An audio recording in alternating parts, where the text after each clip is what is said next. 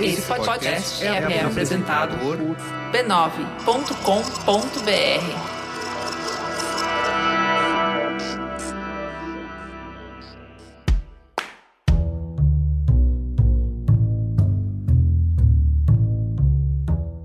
Um tempo atrás, eu percebi que a Tatá, ela tava oscilando, tava meio sensível, meio triste, sabe?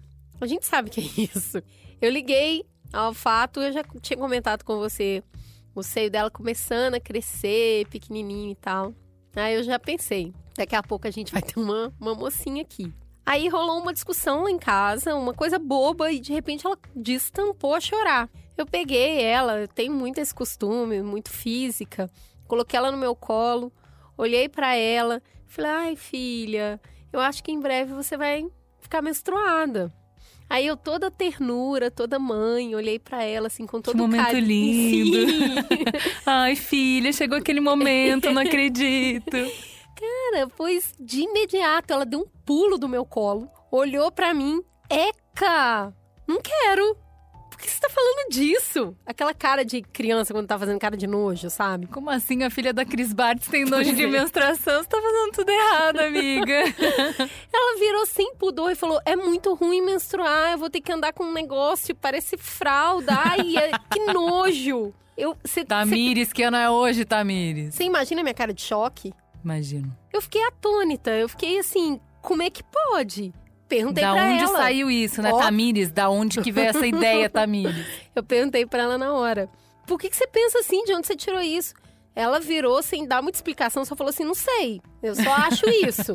Não sei, só sei que foi assim. Exato. Tem mais ou menos uns seis meses que rolou essa conversa e você sabe, isso não saiu da minha cabeça. Como que uma menininha de quase 10 anos, que Toda con- desconstruída, converso, estudando num colégio super progressista. converso super com ela sobre todos os assuntos, não tem assunto que não possa ser conversado, mas ela já tem essa imagem tão negativa e tão forte sobre menstruação.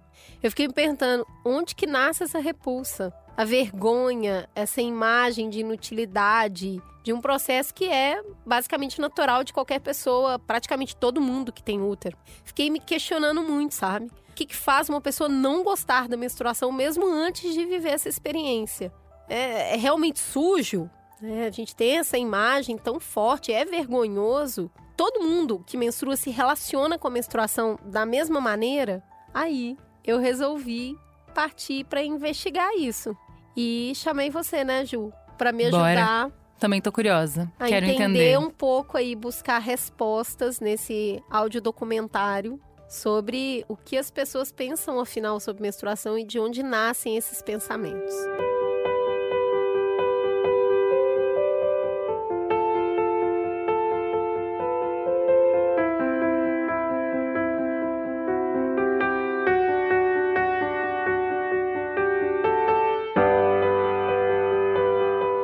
Nosso Sangue é uma minissérie do Mamilos criada com apoio de Sempre Livre para refletir sobre fatos e mitos a respeito da menstruação e a consequência disso na vida das mulheres. Antes de começar, é importante a gente falar que esse conteúdo, ele se propõe a falar sobre menstruação da maneira mais inclusiva possível, para abranger todos os tipos de corpos que menstruam e as suas vivências em relação ao tema. A gente entende que, por conta da estrutura social, em alguns momentos, toda a discussão acaba sendo predominantemente cisgênera, mas a gente reconhece que a menstruação ela faz parte da vida de outras pessoas com útero funcional, como homens transgêneros e pessoas não binárias. Por isso, tentamos, de peito aberto e com muita, muita ajuda, produzir um conteúdo que integre essas experiências de uma maneira plural.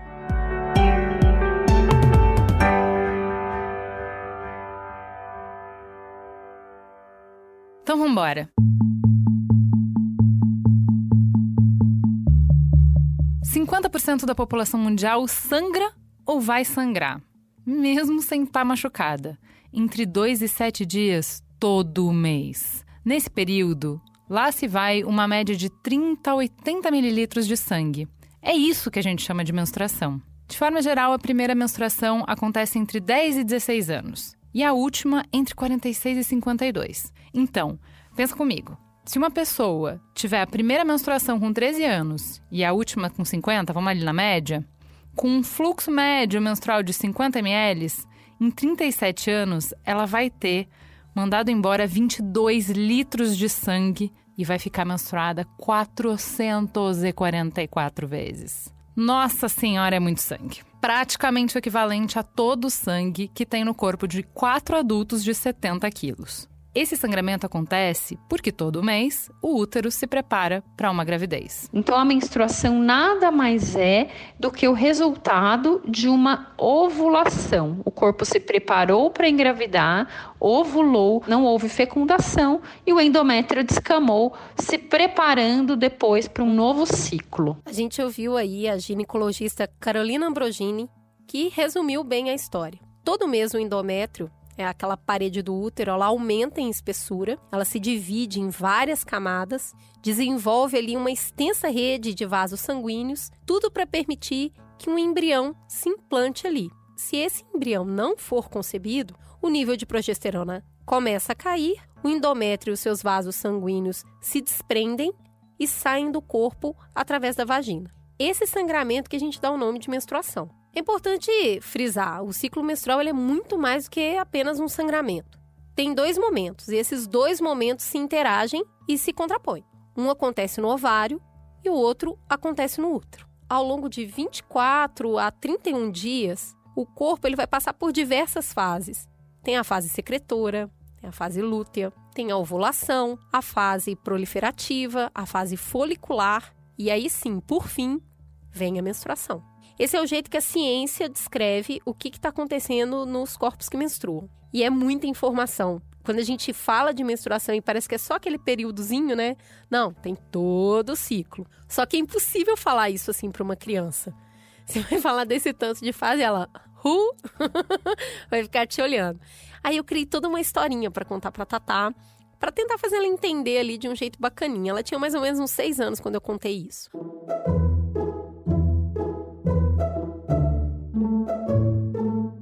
Olha, filha, o útero ele é uma casinha que a gente tem na barriga para receber um bebê.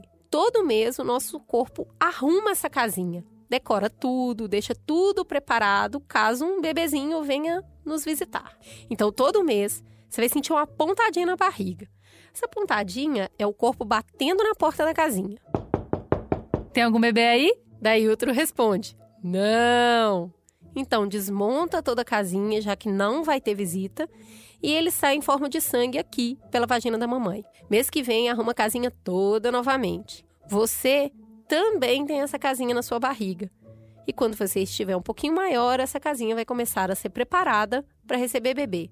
Isso quer dizer, afinal, filhinha, você também vai ficar menstruada. Será que foi uma boa explicar desse jeito? Então, na visão da doutora Bel Said, a coisa vai muito além. A explicação mais comum que a gente tem do ciclo menstrual é a mulher se prepara todo mês para ter um filho, para engravidar, e aí ela não engravida, ela sangra e começa tudo de novo a se preparar tudo de novo, como se ela tivesse ali só para isso o tempo todo, a vida dela fosse, é, fosse para isso, a existência dela tivesse essa explicação e essa função. E a gente não vê desse jeito. Sim, é claro que tem essa função, sim, tem esse, essa possibilidade, sim, muito bom. Só que o ciclo menstrual na minha visão, na visão da ginecologia natural, ele tem a função por si só. Ele existe por si só. Por que, que a mulher passa por todo esse processo todos os meses? Para que ela vivencie a menstruação. E isso tem um significado de ser mulher, é o significado dela de ser mulher do feminino, vivenciar esse ciclo todos os meses. A explicação dele está nele mesmo, certo? Ops! Eu acho que a partir dessa perspectiva, a sua explicação deixa de ser coisa mais fofinha, coisa cuticute, e passa a ser o que a gente chama de utilitarista. Ou seja, reduz a experiência feminina a um propósito. E a gente sabe bem onde isso vai dar, né?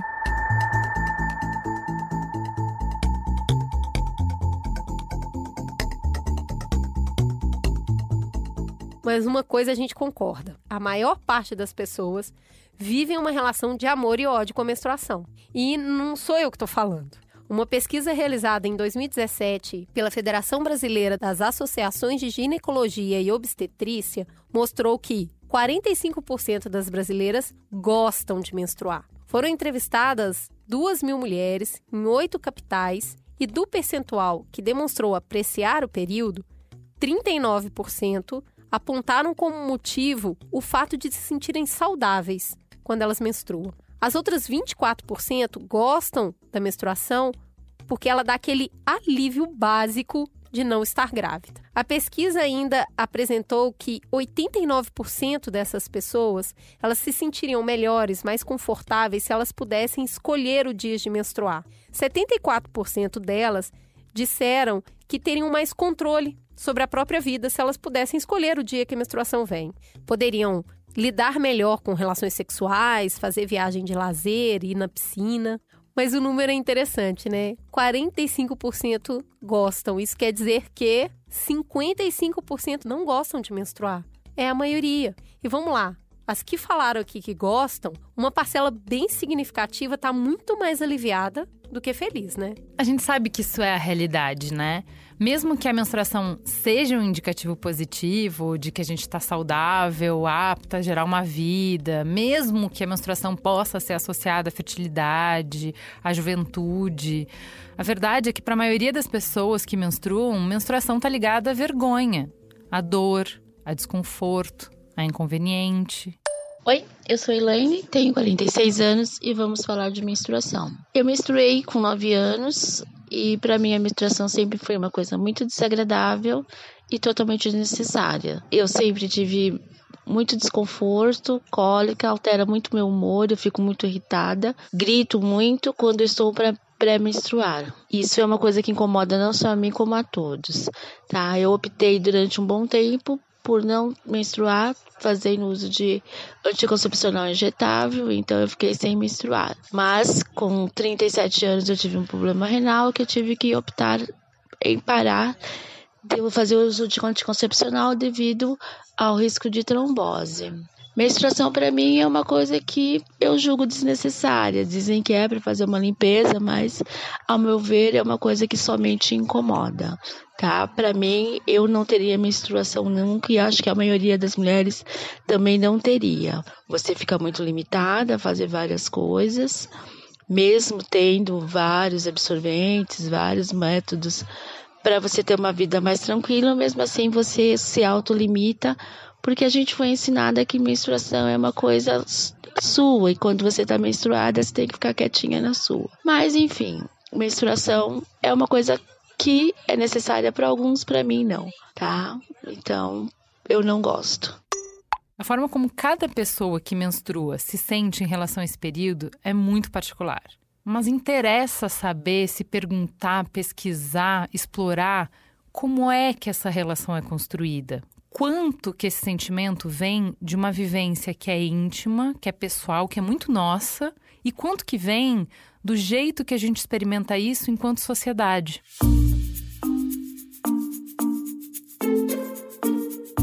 Um jeito interessante e divertido de pensar sobre isso é a gente perguntar: será que se os homens cis menstruassem, a menstruação seria vista da mesma forma? Ah, não mesmo, não mesmo.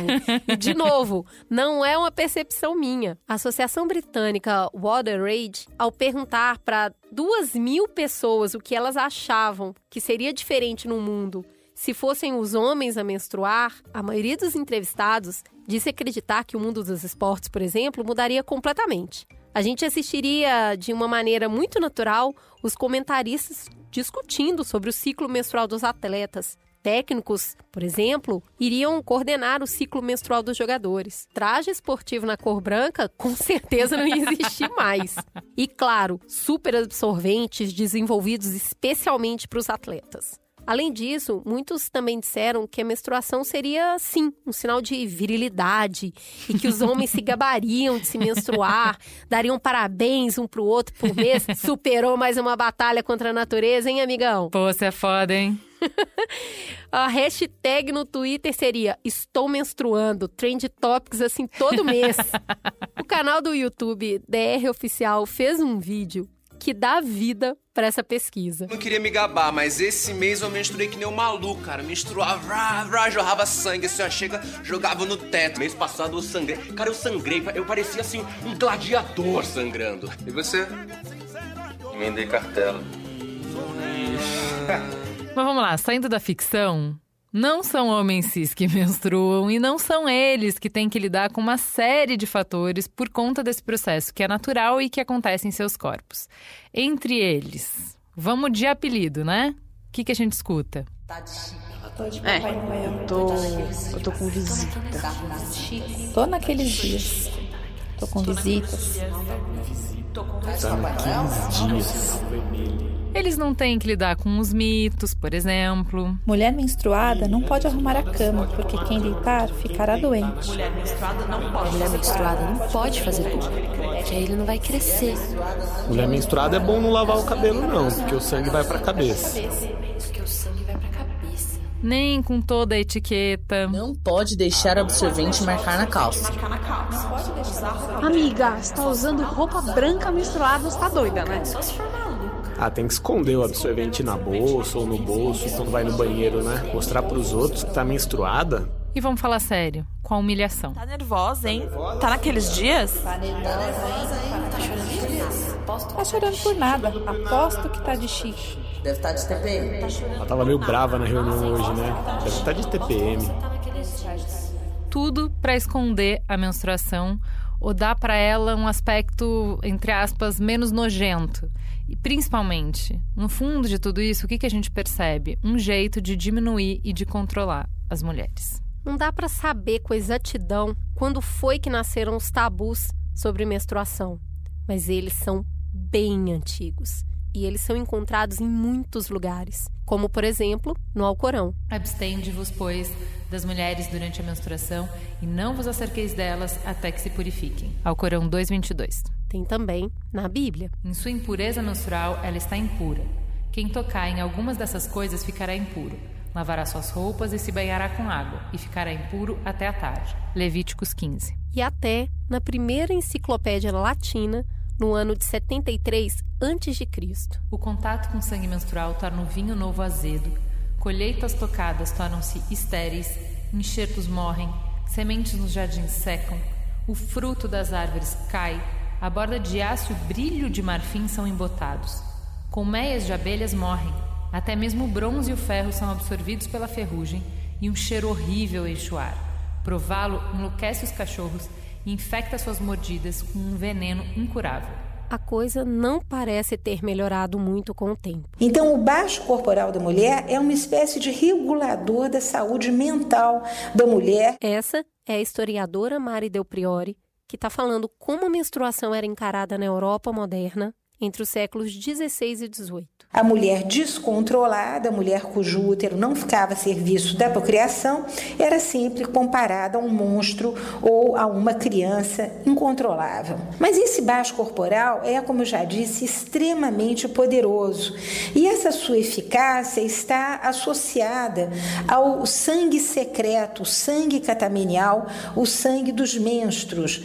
Todo excreto feminino né, é temido na época por médicos e mesmo por padres, por inquisidores, por padres visitadores, padres que iam cuidar de mulheres possuídas dentro de conventos ou então na sua vida privada. Esse sangue feminino, esse sangue menstrual, é inclusive descrito nos livros de, de medicina como sendo usados pelas mulheres depravadas, é, é, a definição da época, para o que se chamava de benefício amatório para conciliar amor e afeição. Ou seja, o sangue menstrual era capaz de conquistar os afetos, conquistar os amores, consolidar os amores. E, dizem os médicos, sucedia que, longe de acontecer esse, essa amarração, como é dito pelos nossos grandes uh, fazedores de amarração hoje, esses, uh, o sangue menstrual funcionava como veneno que era capaz de enlouquecer e tornar os homens uh, furiosos. A crença na eficácia mortal do sangue menstrual era tão grande que em vários processos crime do século XVIII nós vamos encontrar mulheres que são acusadas de feitiçaria porque elas tentam tirar a vida dos seus companheiros, misturando ao sangue menstrual vidro amassado, vidro esmagado. Então é óbvio que a crença nesse sangue era de fato muito forte, crença no, na, no sangue como instrumento de dominação sexual e morte, né? mas revela também a mentalidade de uma sociedade paternalista frente à qual a mulher se tornava uma espécie de feiticeira capaz de endoidecer os homens usando o seu próprio corpo.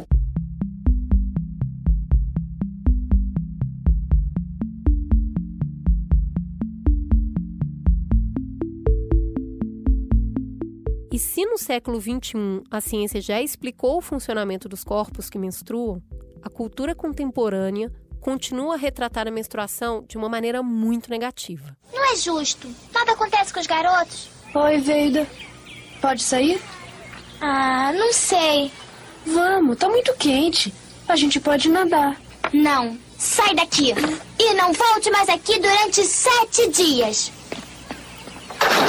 Esse é um trechinho do filme Meu Primeiro Amor. Lembra da Vada?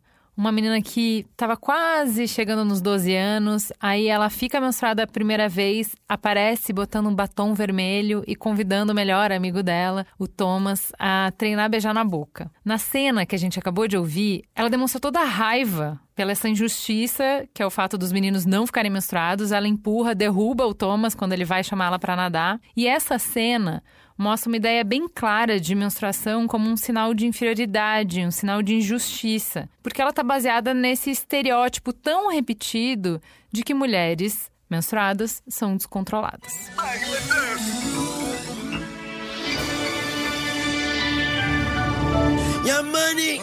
Para não ficar só no cinema, vocês já ouviram a letra da música Amelie, de Lee Wayne? Em determinado momento ele diz: A millionaire, I'm a young money millionaire, tougher than Nigerian hair, my criteria. Sou um milionário, sou um jovem milionário, mais forte que cabelo nigeriano. Os meus critérios comparados à sua carreira simplesmente não são justos. Eu sou uma doença venérea como sangramento menstrual. Outro caso que aconteceu foi com a artista Rup Kaur. Em 2019, ela postou no Instagram, tava lá um autorretrato completamente vestida com um moletom, deitada na cama dela, e a calça dela estava suja de sangue menstrual. Pois essa imagem foi deletada do Instagram pela plataforma. A gente sabe que no Instagram tem muita imagem de sangue. Tem imagem de gengiva sangrando, tem imagem de gente sangrando depois de briga e também tem muita foto de mulher, inclusive muita mulher seminua. Mas especialmente essa foto foi deletada. Esses são só alguns exemplos para mostrar como a nossa cultura enxerga a menstruação. A cientista política Lauren Rosewarne, da Universidade de Melbourne, foi além. Em 2012, ela pesquisou mais de 200 cenas de cinema e de televisão, desde a década de 70, e percebeu o que academicamente é óbvio, né, gente? Tem pouquíssimos retratos neutros ou positivos de menstruação na cultura pop. De acordo com essa pesquisadora, na maioria dos casos, essa parte natural do ciclo reprodutivo feminino é vista como uma situação traumática, ou constrangedora, ou desesperadora, ou ofensiva, catastrófica ou até mesmo hilária. Aí eu te pergunto, Juliana, com isso tudo que a gente falou até aqui, como é que a gente vai gostar de menstruar? Tem mais é que detestar mesmo. Sabe o que eu acho interessante? Que é, não é só o que a nossa mãe fala, não é só o que a escola fala.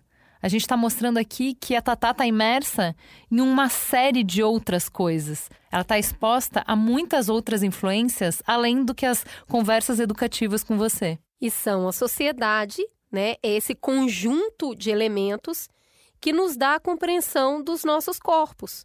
Essa percepção, ela foi formada em cima desse monte de tabu negativo que a gente acabou de falar. E sobre tabu, o que, que acontece? A gente não fala. E sem a conversa, tem uma grande falta de informação sobre o nosso próprio corpo. Isso, a gente falando, mas 2020? Por que você está falando isso? Bom, não está tão distante assim, não. Ô, Gi, OB. Mas está menstruado muito? Pra que, que você pôs OB? Xixi. Quê? Amiga de Deus, o xixi tem não sai nesse buraco, não. Você tá menstruado ou não tá? Ué, eu não tô menstruada. Caso eu faça, caso eu faça, eu coloquei. O OB não segura o xixi, porque o buraco do xixi é o da frente. Mas por que que a... alguém falou pra, pra outra BBB... Alguém burro que não sabia onde era o buraco do xixi, o buraco Amigo, do sexo. o buraco do xixi é outro lugar. vocês acabaram de ouvir é um trecho do Big Brother nessa última edição. A Gabi Martins, de 23 anos, contando para a galera da casa que estava usando um absorvente interno para controlar o xixi. Eles estranharam muito, falaram para ela: olha, isso não vai funcionar. O canal por onde sai o xixi é a uretra, é um. O canal por onde sai a menstruação é a vagina, é o outro, Gabi. Pois é, só que a Gabi não é exceção. Em entrevista para o site Mercadizar, duas ginecologistas, a Ilka Espírito Santo e a Edile Tourinho, elas falaram que é muito comum nas consultas centenas de pacientes que chegam sem conhecer o seu próprio corpo. A Ilka ressalta: muitas não sabem reconhecer quando vão menstruar, ovular, as fases do ciclo, não têm noção do volume normal e alterado do fluxo e não se tocam. Gente, o corpo feminino como um todo é um tabu. Vamos citar só um exemplo? Bom, estamos aqui hoje para dizer um assunto muito polêmico. Mamilos são muito polêmicos. Mamilos, mamilos, mamilos. Bom, mamilos femininos, né? E se os nossos corpos são tabus, é claro que a menstruação não vai fugir à regra. Tem uma psicóloga francesa que é radicada aqui no Brasil, a Monique Algras, que nos dá uma boa pista de por que, que interessa manter a menstruação nesse lugar. O tabu é o guardião do espaço do poder. Poder mágico implica também poder político. E sob esse prisma, o tabu ganha novo colorido. Ou seja, o tabu em torno dos corpos femininos, ele serve nada mais nada menos para manter as coisas como elas estão, manter o status quo, para que milhares de mulheres elas continuem a se sentir inadequadas, interditadas para várias atividades, por consequência disso, passam a odiar os seus corpos e se desconectam deles. Mudar isso exige uma importante ferramenta e quem nos conta qual é é a ginecologista e escritora americana Jane Gunter em seu TED Por que não podemos falar sobre menstruação? It shouldn't be an act of feminism to know how your body works. Não deveria ser um ato feminista saber como o seu corpo funciona. Não deveria ser um ato feminista pedir ajuda quando estiver sofrendo. A era dos tabus sobre a menstruação acabou. A única maldição aqui é ter que convencer metade da população que a mesma mecânica biológica que perpetua a espécie, que nos dá tudo o que temos, não é de forma alguma suja ou tóxica. Não vou apoiar isso. A única forma de derrubar essa maldição é através do conhecimento. And the way we break that curse, it's knowledge. E se, pelo menos, de acordo com o dicionário Michelin, tabu é qualquer coisa que se proíbe supersticiosamente por ignorância ou hipocrisia, é por isso mesmo que o conhecimento vem para quê? Para ser uma importante ferramenta política. Quando a gente entende as teorias sobre a cultura, a ligação dessa cultura com os problemas gerados na estrutura social, bingo! A gente tem a oportunidade de trabalhar na desconstrução desses estereótipos, de entender quais poderosas forças sociais estão atuando e controlando as narrativas que envolvem os nossos corpos. Aprender é ser livre.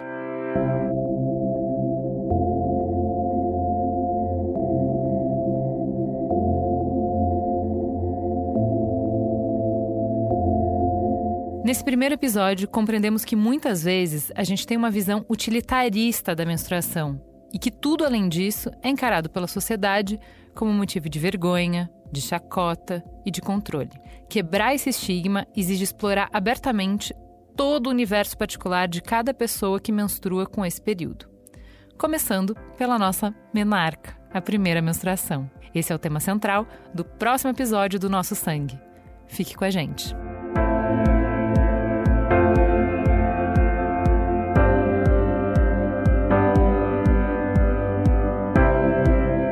Nosso Sangue é uma produção do Mamilos em parceria com a Sempre Livre.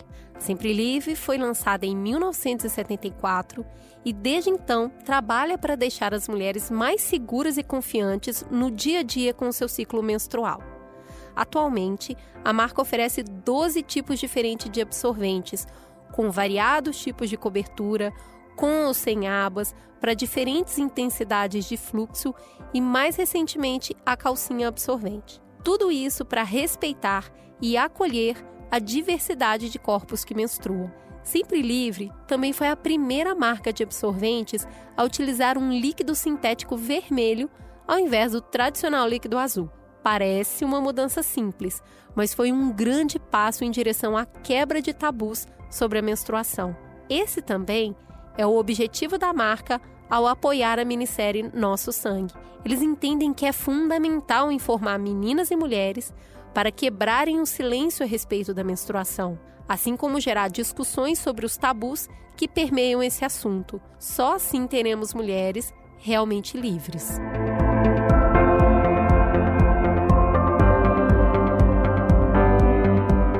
A minissérie do Mamilos Nosso Sangue é uma produção do B9. A coordenação geral é de Carlos Merigo, Juliana Valauer e Cris Bartz. Direção: Alexandre Potashev.